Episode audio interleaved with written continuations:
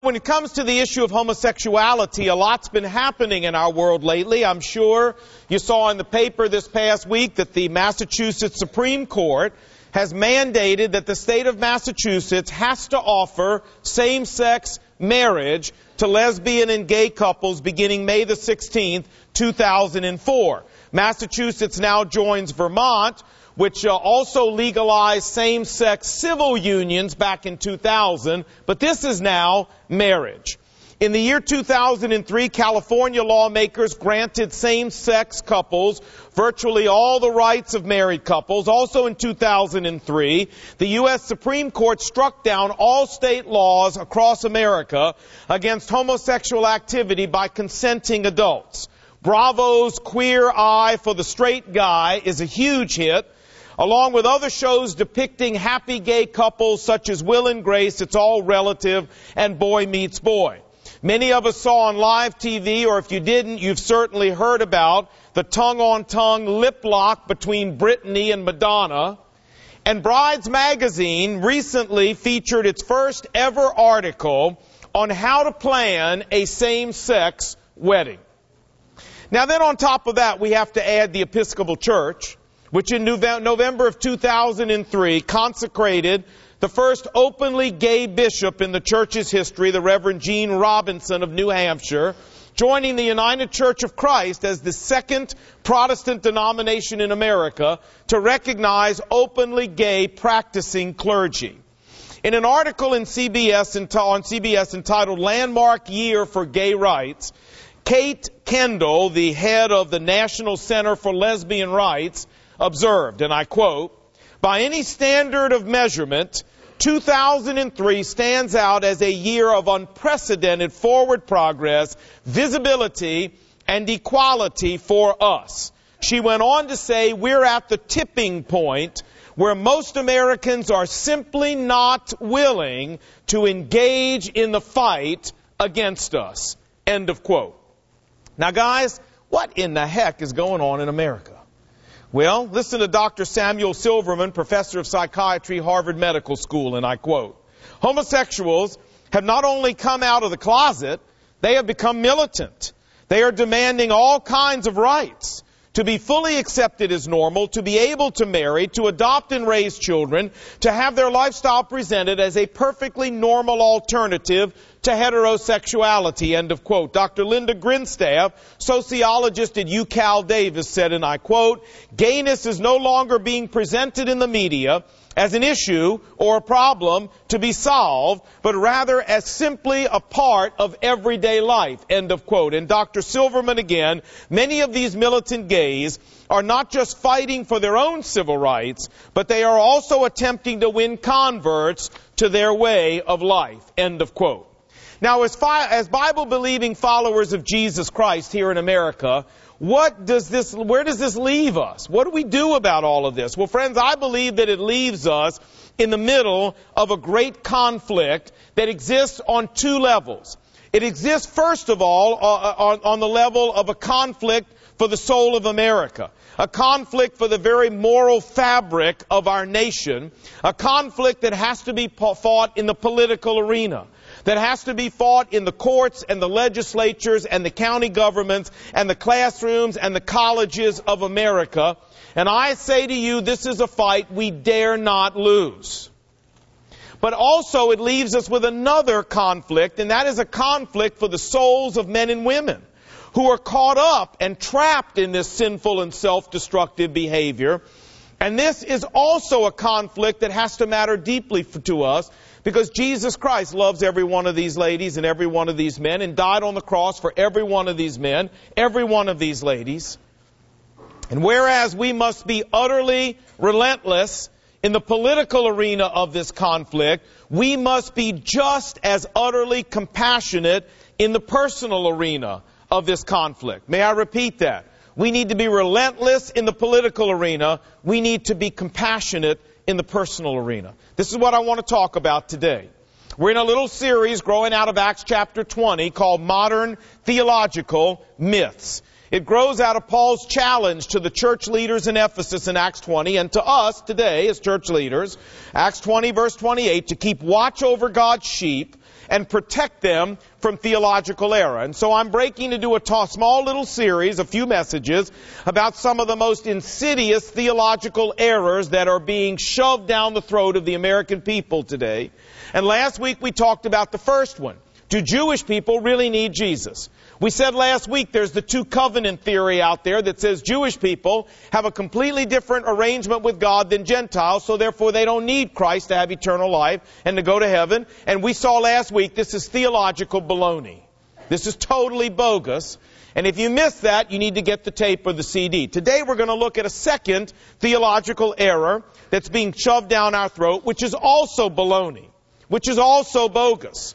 And that's this, that homosexuality is a genetic predisposition that people cannot help having, and therefore we must accept homosexual behavior as normal sexual practice in America. This is what we're going to talk about today.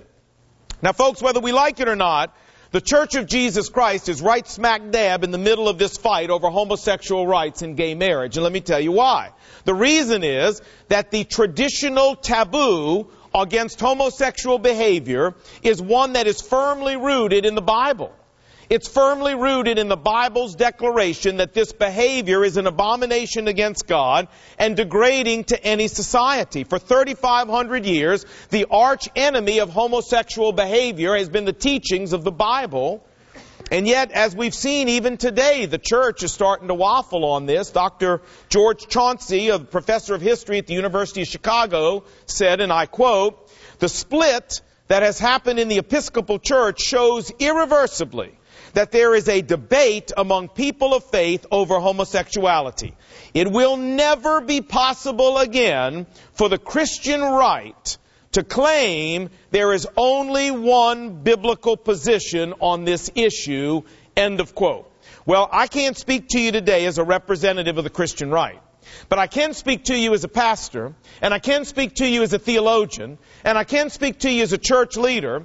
And in that role, I'm here to tell you that without equivocation, there is a single, unified, monolithic position in the Bible on this issue, the issue of homosexual behavior. I'm going to tell you what it is. Leviticus chapter twenty, verse thirteen. If a man lies with another man, as one lies with a woman, both of them have done what is detestable. Leviticus eighteen, verse twenty-two, in the Old Testament, "You shall not lie with a man as one lies with a woman. It is an abomination in the eyes of the Lord." And it's interesting that here in Leviticus eighteen, just to show you how detestable God really considers this behavior to be, I want you to notice the bookends that he put around this prohibition. Right in front of it, verse twenty-one, he put a prohibition against child sacrifice. And right behind it, in verse twenty-three, he put a prohibition against having sex with animals. And this is where God placed this particular prohibition, which tells us about what level he considers this behavior to be. In Genesis chapter eighteen, God said, "The sin of Sodom is so grievous that I will go down and do something about it." And we all know what the sin of the city of Sodom was. It was rampant homosexual behavior. And this was so offensive to God that what he came down and did about it is that he wiped the whole city out of existence. And friends, we could go on with more verses, but I think the point is clear that the Bible has a consistent position about homosexual behavior, a, a, a position that has not changed since homosexual behavior began on the face of the earth. And that position is that homosexual, lesbian behavior is detestable and abominable in the sight of God. And they say, well, now, wait a minute, whoa. That's the Old Testament. And you know, Jesus, I mean, he brought love and grace to the world. So maybe, the, you know, what about the New Testament? I mean, maybe in the New Testament that's different. Okay, well, let's look in Romans one where I ask you to turn in the New Testament. Here in Romans chapter one, in the last half of the chapter, the Bible describes for us how human societies, the process by which, the stages by which human societies deteriorate morally and spiritually, move away from God and move towards the judgment of God. And there are three stages that this, these verses describe. Each one is denotated by the phrase used three times in the end of this chapter, "God gave them over." And every time God uses this phrase, it marks another decline, a lower decline in a society away from God and towards self-destruction. Now, I want you to see what those three stages are, because homosexual behavior figures very strongly in this process. Watch. The first stage is humanism. That is when a society replaces God with man, and the things of God with the things of man. Watch, verse twenty-one. For although men knew God existed, they refused to glorify him as God, claiming to be wise in themselves, they became fools, and exchanged the glory of God for images made to look like mortal men and birds and animals. Verse twenty-five, therefore, here comes our phrase, God gave them over, first time, so that they worshiped and served created things rather than the Creator. This is when a society decides that they're going to display, they're going to displace God as the head of society, and they're going to enthrone man instead. This is when a society decides that they're going to displace the wisdom of the Bible as the guiding principles for their society, and they're going to put their own wisdom in place of that. And you know, folks, for all practical purposes, American society is already well through stage one. You go to any public school in America today, you go to any public college in America today, and even though there may be wonderful followers of Christ on the staffs and teaching in the classrooms of these institutions, they are forbidden by law to teach the Bible in these classrooms. They are forbidden by law to mention God or a biblical worldview and make it clear it comes out of the Bible in these classrooms. Where are we today? You go into those classrooms and you'll hear all about man's wisdoms, man's achievements, man's capacities, man's capabilities. Stage one of Romans chapter one. Now, stage two is homosexuality. And not homosexuality as a closet behavior that goes on secretly in a society. This uh, stage two here is homosexuality being recognized, approved, and normalized by a society as completely acceptable behavior. Watch, verse twenty-six. Because of this humanism, next, here comes our second use of the phrase, God gave them over to shameful lusts. Even their women exchanged natural relations with men for unnatural ones. In the same way, men abandoned natural relations with women and burned in their lust for one another, men committing shameful acts with other men. If there's any doubt whether God's position has changed on homosexual behavior, look at the adjectives that are used here. Shameful, unnatural. God's position has not changed. And it's very interesting here that the first group mentioned under this stage are the women involved in this behavior, which I find very interesting, but I think God does this because he's trying to tell us something. He's trying to tell us this is not just, as I said, a few closet homosexuals.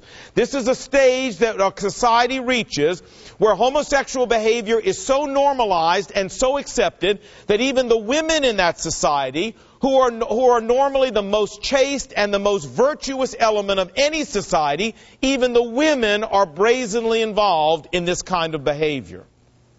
History tells us that any society that has ever gone over this hump, stage two, completely, that no society has ever come back after going over this hump. Every society that has has self-destructed. There was the Sodom and Gomorrah society. We know about them. There were the ancient Phoenicians and Canaanites and Egyptians. There were the ancient Greeks. You may not realize this, but Socrates and Plato were homosexuals. They exalted homosexual love in their writings. Alexander the Great had male lovers. The Spartans commonly had male lovers as well as female lovers. Even the word lesbian comes from the Greek island of Lesbos in the Aegean Sea, where this behavior was completely normal and practiced during the time of classical Greek. And then we have the Romans. Suetonius, the Roman historian, tells us in his book, The Twelve Caesars, that fourteen out of the first fifteen emperors of the Roman Empire were gay, that Julius Caesar was a homosexual, that Nero dressed up a little boy in a bridal veil and married him in the streets of Rome, that the bathhouses in Rome were hotbeds of homosexual activity. And true story, when archaeologists unearthed Pompeii, the ancient Roman city, the depictions of homosexual behavior on the walls of the houses and on the pottery were so gross and so explicit that they actually put newspapers over them so they didn't have to look at them, and they forbid women to even come onto the site because they didn't want them to see it. The historians Gibbon and Toynbee both conclude that without a doubt homosexuality was one of the clear reasons for the decline and the fall of the Roman Empire. You say, Lon, wait a minute, wait a minute, wait a minute, stop, stop, stop. Now look, Lon, homosexual activity has existed in every society in the world from the beginning of time. So, you know, the world's still going. Why don't we just live and let live? I don't understand what the big deal is. Friends, you're right. Homosexual activity has existed in the world from the beginning. But this is not what stage two is talking about. It is talking about reaching the place in a society where homosexual behavior is normalized, where it is accepted, where it is pronounced a completely appropriate lifestyle to be practiced. And what the Bible tells us here in Romans one, it predicts, and history confirms, that once a society goes over this falls, they never come back. The world may keep going, but not that society. And that's why we cannot be cavalier about this. And we cannot live and let live, because this is the agenda of the homosexual community. This is where they want to take America, to where homosexual behavior is completely normalized. And Romans one warns us severely about what happens when we get there. Let me just conclude, and just for the sake of completeness, and show you the third stage, and that is spiritual hardness. You say, what do you mean by that? That means when a society gets to the place where sinful behavior is done with such brazenness and such shamelessness and such incorrigibility that there's no remorse about it even anymore. Nobody even cares. Look at this, verse twenty-eight. Since they did not think it worthwhile to retain the knowledge of God in their minds, third and final use of the phrase, God gave them over to a depraved mind as a society. The King James Version translates it a reprobate mind, so that they became filled with every sort of wicked behavior and depravity. They not only continued to do such things, but they took pleasure in convincing others to do those things. Friends, this is where a society gets to the place where they don't just, people in that society don't just do wrong things and then feel terrible about it. This is the place where people don't even register that it's wrong anymore. This is the place where there's a flaunting of sin. There's a, a boasting about sin. There's a defiant mockery of everything that God says is pure and right. Paul referred to this, First Timothy four, when he said their conscience has been seared as with a branding iron, meaning the conscience of that society that was once living tissue and registered remorse and embarrassment about disobeying God. Now it's not living tissue anymore. It's scar tissue, and it feels nothing. You say, well, Lon, at least thank God we're not there in America yet. Really? Did you see the Super Bowl? Do you see Justin Timberlake rip the top off of um, off of Janet Jackson?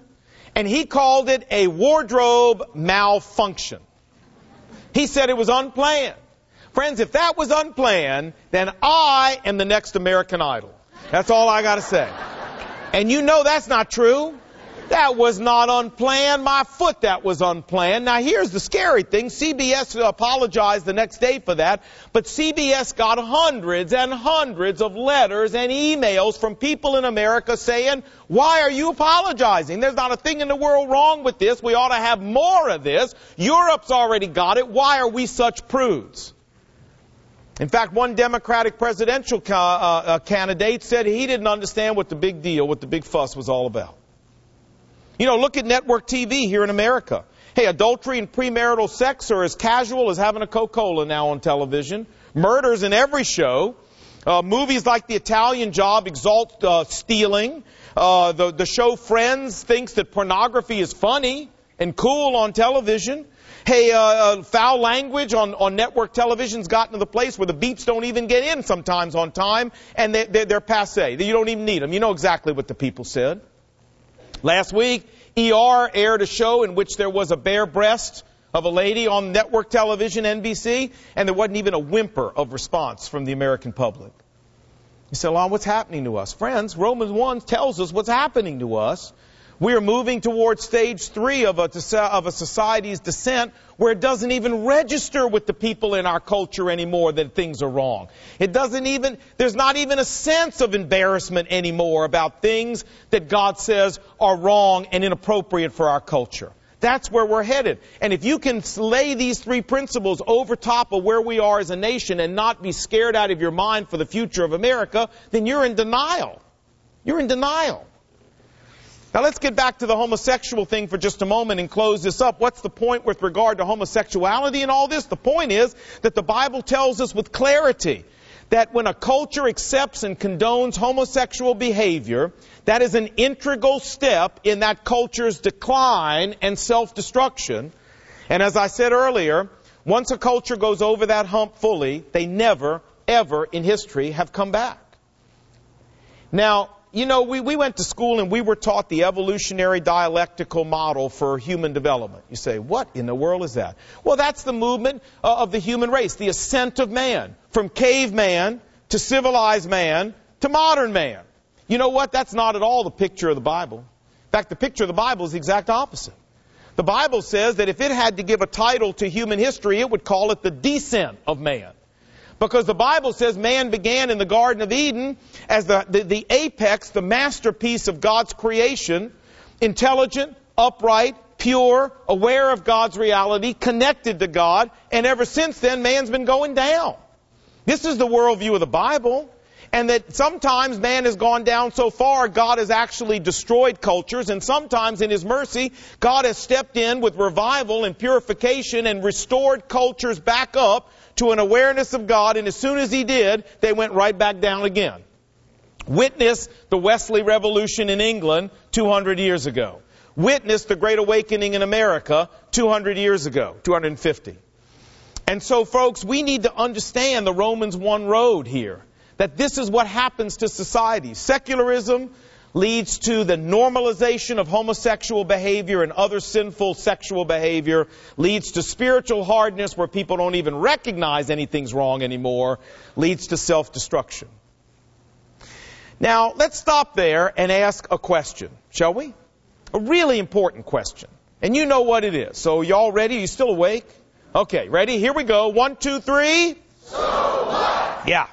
Say, Lon, okay, we understand what you're saying, so what do you want me to do about it? What do you want us to do about it? Well, I got two suggestions. There are two things I believe God calls you and me as followers of Christ, us as a church family, to do about this. The first thing God calls us to do is to respond on a political level to the homosexual agenda. Now, we can't do this as a church. It's illegal. And it's not even appropriate for us to get involved in political action. But you, as followers of Jesus Christ, can. And the Bible calls you and me as individual followers of Christ to oppose this agenda. Because, friends, this agenda is leading our nation into self-destruction. That's what Romans one says, and we've got to understand that. This means that we, as followers of Christ, have got to oppose gay rights. We have got to oppose same-sex marriages. We have got to oppose gay-friendly curriculums in our school. And we've got to oppose any political candidate who runs on a on a platform that espouses gay rights and that courts the gay lobby. I maintain whether they're Republican, Democrat, Green Party, Yellow Party, or Rainbow Party. I don't care what party they are. If they are out to espouse gay rights, we have a responsibility to do the best we can do to see to it they never get political power, they never get into political office where they can carry that agenda out. We have the responsibility to teach our children what the Bible says about true sexual behavior, healthy, godly sexual behavior. We cannot abdicate that to our schools. We cannot abdicate that to our family life courses in public school, because they are going to teach your children the exact opposite of the Word of God. And that's your responsibility. That's my responsibility. And many of us are shirking that responsibility. We need to teach our children what God says on these issues. We have got to engage politically in the arena, or we are going to lose this fight. You say, well, Lon, haven't we lost, already lost it? I don't think so. I think the, the verdict is still out. The jury's still out. But we're definitely getting punched around pretty bad. Friends, we're in the ring and the gloves are on. And if we're not careful, we're going to lose this fight. And if we do, if we do, based on what Romans chapter one says, the consequences for this nation will be dire. We dare not lose this fight. Or if we lose it, we need to lose it with our guns smoking. You understand what I'm saying? Now, on the other level, no, no, no. I appreciate that. I'm not sure it's appropriate, but thank you. Um, I wish you'd clap as much when I said we need to go reach people for Christ. But okay, let's, well, that's another thing. Now, But there's another level of this that we need to really talk about today, and that's the personal level. Because you see, friends, as much as we're against the political agenda of the homosexual community, we need to also understand that real people's lives are involved in this. That real men and real women and real young people are caught up in this bondage that is homosexuality and lesbianism. And it is bondage. It is bondage to despair, to confusion, to loneliness, to depression, to promiscuity and the guilt that comes from it, to self-hating and self-loathing oneself, and to self-destructing. And we need to tell these people and offer them help to get free. We need to tell them Jesus Christ can set you free. Because they think they are free, but they're not. You know, Kate Kendall, the head of the National Lesbian Group, called two thousand three the year of our liberation. Well, I'm sorry to tell her that nineteen centuries ago, Peter talked about folks like her and said she had it exactly backwards. Listen to what Peter said. Second Peter chapter two. He said, appealing to the most carnal desires of the sinful human nature, they, people like Kate, entice people, promising them freedom, while they themselves are the slaves of depravity. End of quote. And you know, a hard look at the homosexual community in America and around the world will tell us that Peter was right, not Kate. Mister Murray Morris, who's a newspaper reporter in California, and did several exposés of the gay community out there, wrote an article entitled, There's Nothing Gay About Homosexuality. Here's what he said. He said, one of the biggest problems with homosexuals is their own loneliness. In homosexuals' own publications, in the writings of psychiatrists who treat them, in the words of ministers who try to help them, there is this constant repetition of the loneliness of the homosexual lifestyle. This loneliness leads many homosexuals into drugs and alcoholism. They head into sadomasochism. They are frequently vicious with their own partners and others. Whoever decided to call homosexuals gay must have had a terrible sense of humor. End of quote. But not only is there the personal tragedy, uh, the personal sadness of this lifestyle, friends, this lifestyle is self-destructive in an incredible way. Doctor Paul Cameron did a study, he published it in a book called The Homosexual Lifespan. And in this book, what he did is he went and looked at the obituaries in homosexual journals, ten of them across the nation, of four thousand one hundred nine homosexuals. He studied their obituaries, and here's what he found. That homosexuals have twenty times the suicide rate of the average American. Homosexuals are victims of murder eighty-three times more often than the average American, and that's not from gay bashing. In almost every case, the perpetrator of these murders were other members of the homosexual community. Homosexuals with AIDS, the average death of a male homosexual with AIDS is thirty-six years old. The average death of a male homosexual without AIDS is forty-three years old. Folks, the average death of a male in America is seventy-five years old. And he concluded by saying, and I quote, homosexuality plays out as the most deadly lifestyle. It is far worse than smoking or alcohol abuse or working in a uranium mine. End of quote. What this means is there are some people for whom Jesus died. There are some people whom Jesus loves that are horribly self-destructing in this behavior. And we as the church have the responsibility, we as followers of Christ have the duty to reach out with the love of Jesus to these people and tell them, you don't have to live this way. There is a way out. Once gay, always gay is not true. And you can be free, and you can be healed, and you can live a functional, healthy life with no guilt, no depression, no self-loathing and hatred. Jesus Christ can set you free.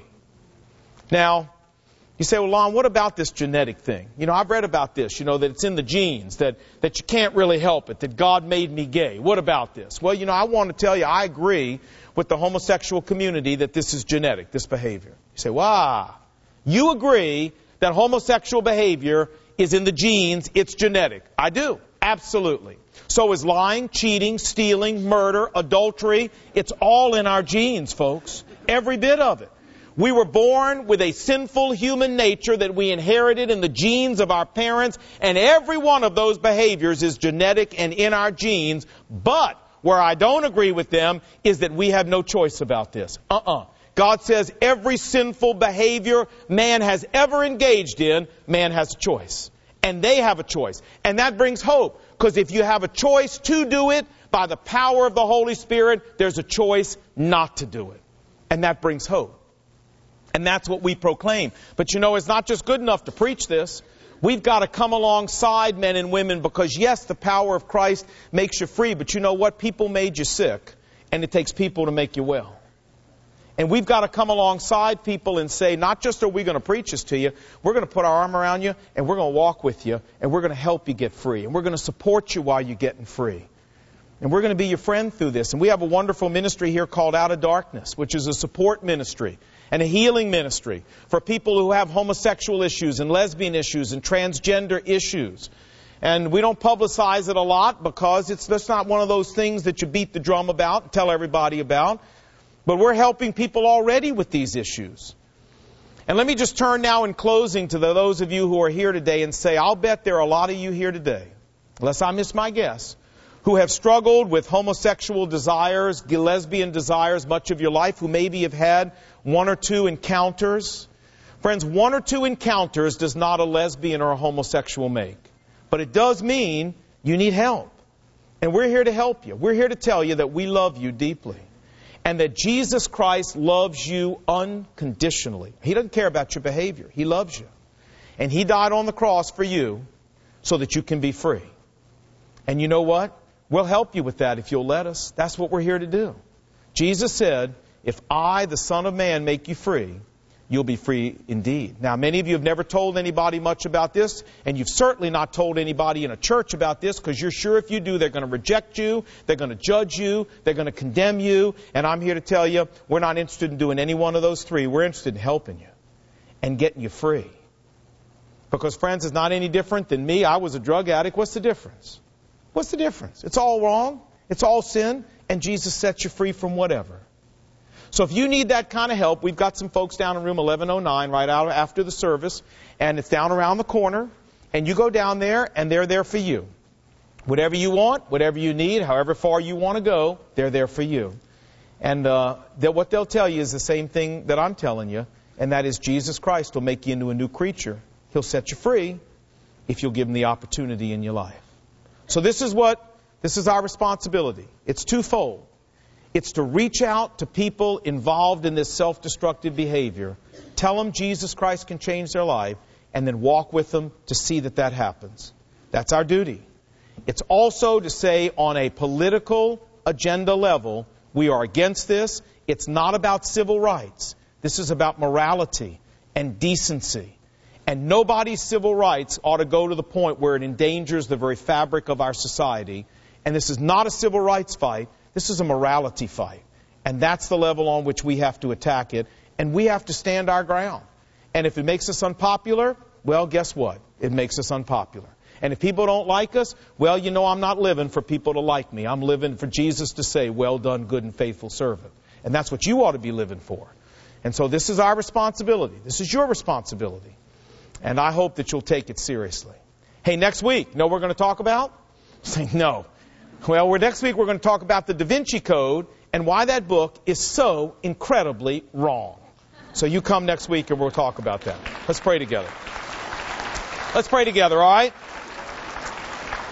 Heavenly Father, thanks for talking to us today about this very modern and appropriate issue.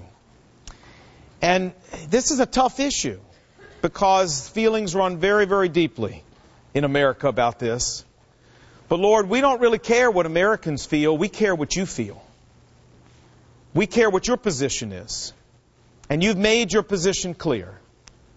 And so we pray that you would help us on both levels, the political and the personal, to take your position and bring that message to the people of America, to the people of this city. Father, help us reach out in love and genuine compassion to folks who are trapped in this destructive and devastating behavior. And Lord Jesus, my prayer is that we might see many of them get free, both here and in eternity. And Father, my prayer is also that you, by the power of your Spirit, would drop a curtain of steel in American society And in your mercy say, that's far enough. You're not going any farther.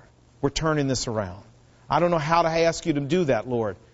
But, but we need you to do that before we lose this fight and really subject our country to some of the very un... just some of the very nasty consequences that the Bible tells us about. So, Lord, help us take both ends of this seriously. And we pray these things in Jesus' name. Amen.